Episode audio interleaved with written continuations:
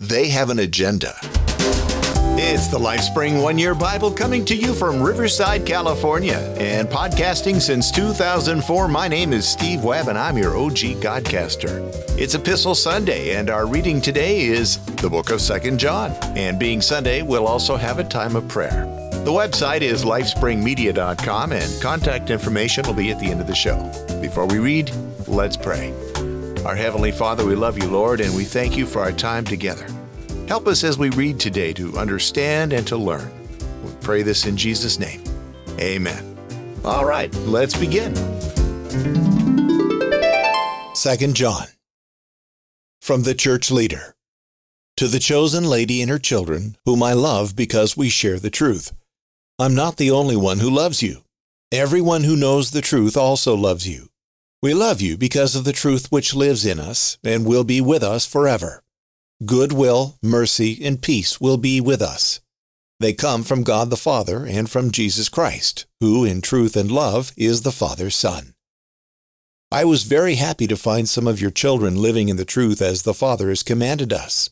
Dear lady, I'm now requesting that we continue to love each other. It's not as though I'm writing to give you a new commandment. Rather, from the beginning, we were commanded to love each other.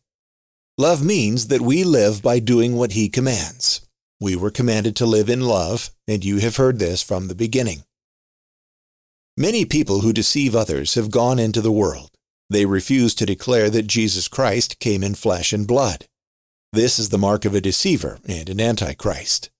Be careful that you don't destroy what we've worked for, but that you receive your full reward. Everyone who doesn't continue to teach what Christ taught doesn't have God. The person who continues to teach what Christ taught has both the Father and the Son. If anyone comes to you and doesn't bring these teachings, don't take him into your home or even greet him. Whoever greets him shares the evil things he's doing. I have a lot to write to you. I would prefer not to write a letter. Instead, I hope to visit and talk things over with you personally. Then we will be completely filled with joy. The children of your chosen sister greet you. Second John is addressed to a very special woman and her children. Now, some commentators believe that this woman is actually a specific church and her children are the members of the church. In my opinion, it doesn't really matter whether it's a specific woman or a specific church. The message that John wrote is applicable to either or both. Well, this church or this woman is loved by John and many other believers, and John asks her to continue in loving. He's aware of her children and the fact that they're living according to God's laws, which include loving one another. Now, when this book was written, there were false teachers going around teaching such falsehoods that Jesus, being God, was not actually human. He said they refused to declare that Jesus Christ came in flesh and blood. But, beloved, to deny that Jesus came in flesh and blood, to deny that Jesus was fully human, that's a pernicious lie that Jesus is fully human is a fundamental truth of the gospel. We can never abandon that truth. Why? Well, one reason is that without the shedding of blood, there is no forgiveness. Or as one of the translations says, there is no remission of sin. So if Jesus was not fully human, there would have been no shedding of blood. So it's important that we realize that we believe that Jesus was fully God and fully human. Now, in light of the fact that these false teachers were going about teaching this false Jesus, John warns the woman to be careful and not let them destroy all that they've worked for and to not even invite them into her home or even greet them, because doing so would be to share in the evil that they were doing. So you remember 2 Timothy 3:16, right? All scripture is inspired by God and is useful to teach us what is true and to make us realize what is wrong in our lives. It corrects us when we're wrong and teaches us to do what is right. So when John says in verses 10 and 11, if anyone comes to you and does not bring this teaching, do not receive them into your house and do not give them a greeting. For the one who gives them a greeting participates in his evil deeds. When John says that, I believe it, and I believe that is God telling me how to deal with people that teach that Jesus is not who he said he is in the New Testament. So, this is how I deal with Jehovah's Witnesses and Mormons who come to my door. I don't invite them in, and I don't even engage them in a conversation. I take the teaching of 2 John verses 10 and 11 very seriously. I simply tell these people that I'm not interested and I say goodbye. I don't even say, have a nice day. But Steve, you say, don't you tell them why? Don't you try to show them the truth? And my answer to you is no. You see, these people are generally very well trained and prepared, whereas I'm just going about doing my normal activities. I'm not in the mindset to debate. And the truth is, these people are not really interested in having an honest conversation. They have an agenda, and a 10 minute talk on my front porch isn't going to change that agenda. Am I saying that I never share the truth with Jehovah's Witnesses or Mormons? Not at all. But here's the difference the door knockers are actively spreading their deceptions. They're evangelists for their cause. But there are Jehovah's Witnesses and Mormons who are, shall we say, civilians. They aren't in the process of evangelizing for their group. Remember, in almost every case, you have to have a relationship with someone before you can really have a meaningful discussion about faith. And I've had these conversations with friends who were Jehovah's Witnesses or Mormons. I've done this. It's not that I'm against engaging them in conversation, but when they come to my front door, I take 2 John very seriously. Do you have thoughts or questions? I'd love to hear them. Send a boostergram or call the LifeSpring Family Hotline or go to the comments page or write an email. Tomorrow will be the Law Monday, and our reading will be Deuteronomy 26 through 28. this 5,000 sat boostergram came in from Anonymous, who's using the Podverse app. They said, You don't sound a day over 35. well, thank you, Anonymous. If only I could say that the rest of me could pass for 35, but alas, in fact, I'm nearly twice that age. But that's okay. The lovely Lady Leanne doesn't seem to mind. Thanks, Anonymous, for the boostergram. Beloved, if you're receiving any value from the LifeSpring One Year Bible, how about returning some of that value in the form of time, talent, or treasure? Go to this website, lifespringmedia.com slash support. I'll thank you, and I believe that God will bless you. Prayer requests and praises. Scott sent in this praise report. He said, I have a couple of praises for today. First, Sunday the 10th, hey, that's today, is my 29th wedding anniversary. Happy anniversary, Scott. I've been blessed beyond measure in my life with Diana. She has been my rock, and together we have raised a child that is on the verge of graduating college and moving out into the world on their own. Well, congratulations. Good job, Scott and Diana.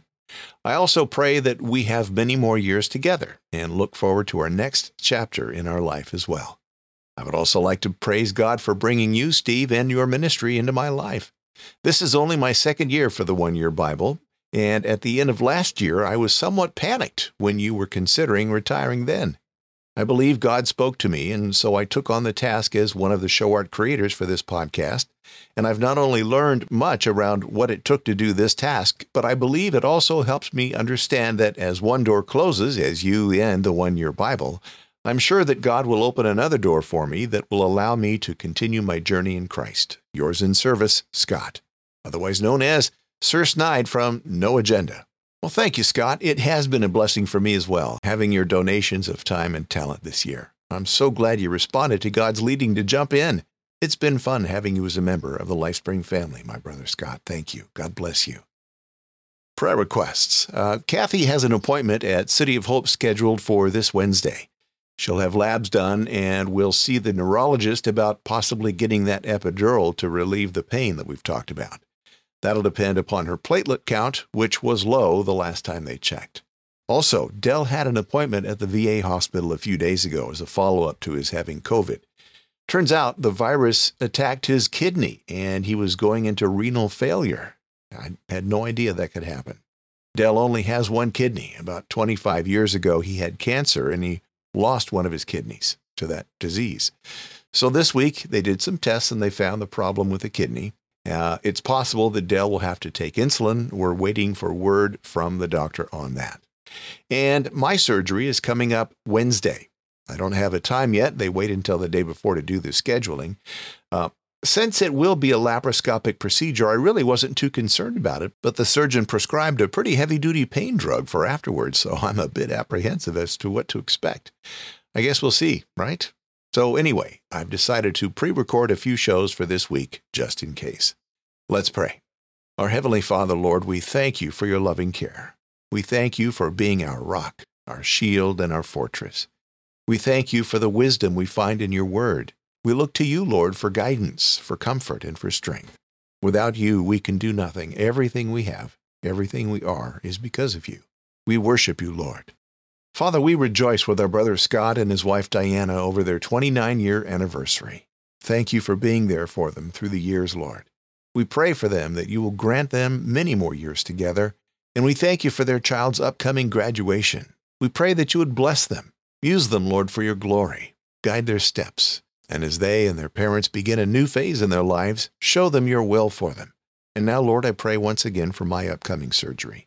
Guide the surgeon's hands. I ask that everything would go well and that recovery will not be too difficult. Thank you that I'm able to have this procedure done, Father. And now, Lord, I thank you for the LifeSpring family. Where there are needs, I pray that you would meet each one according to your perfect will and perfect love. Bless the LifeSpring family, I pray, in Jesus' name. Amen. Well, I'm sure it comes as no surprise, but because of my surgery, we'll not have a time of prayer this coming Wednesday. Our next time will be a week from today. But if something does come up this week, send in your praise report or your prayer request, anyways, because I will pray with you and for you in my own quiet times.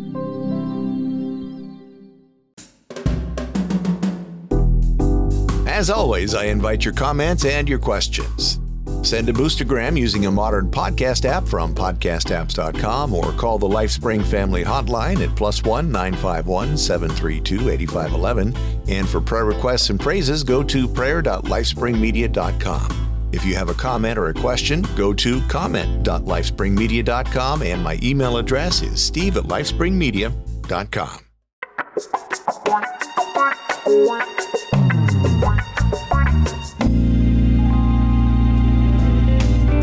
am so thankful for the team. Sister Denise does the transcripts, Michael Haner does the chapters, Scott Snider and Jason Paschall do the show art, and Sister Brittaney does the newsletter. Jason Paschall did today's show art. And beloved, thank you for inviting me to be a part of your day. I'm looking forward to tomorrow. Until then, may God bless you richly. My name is Steve Webb. Bye.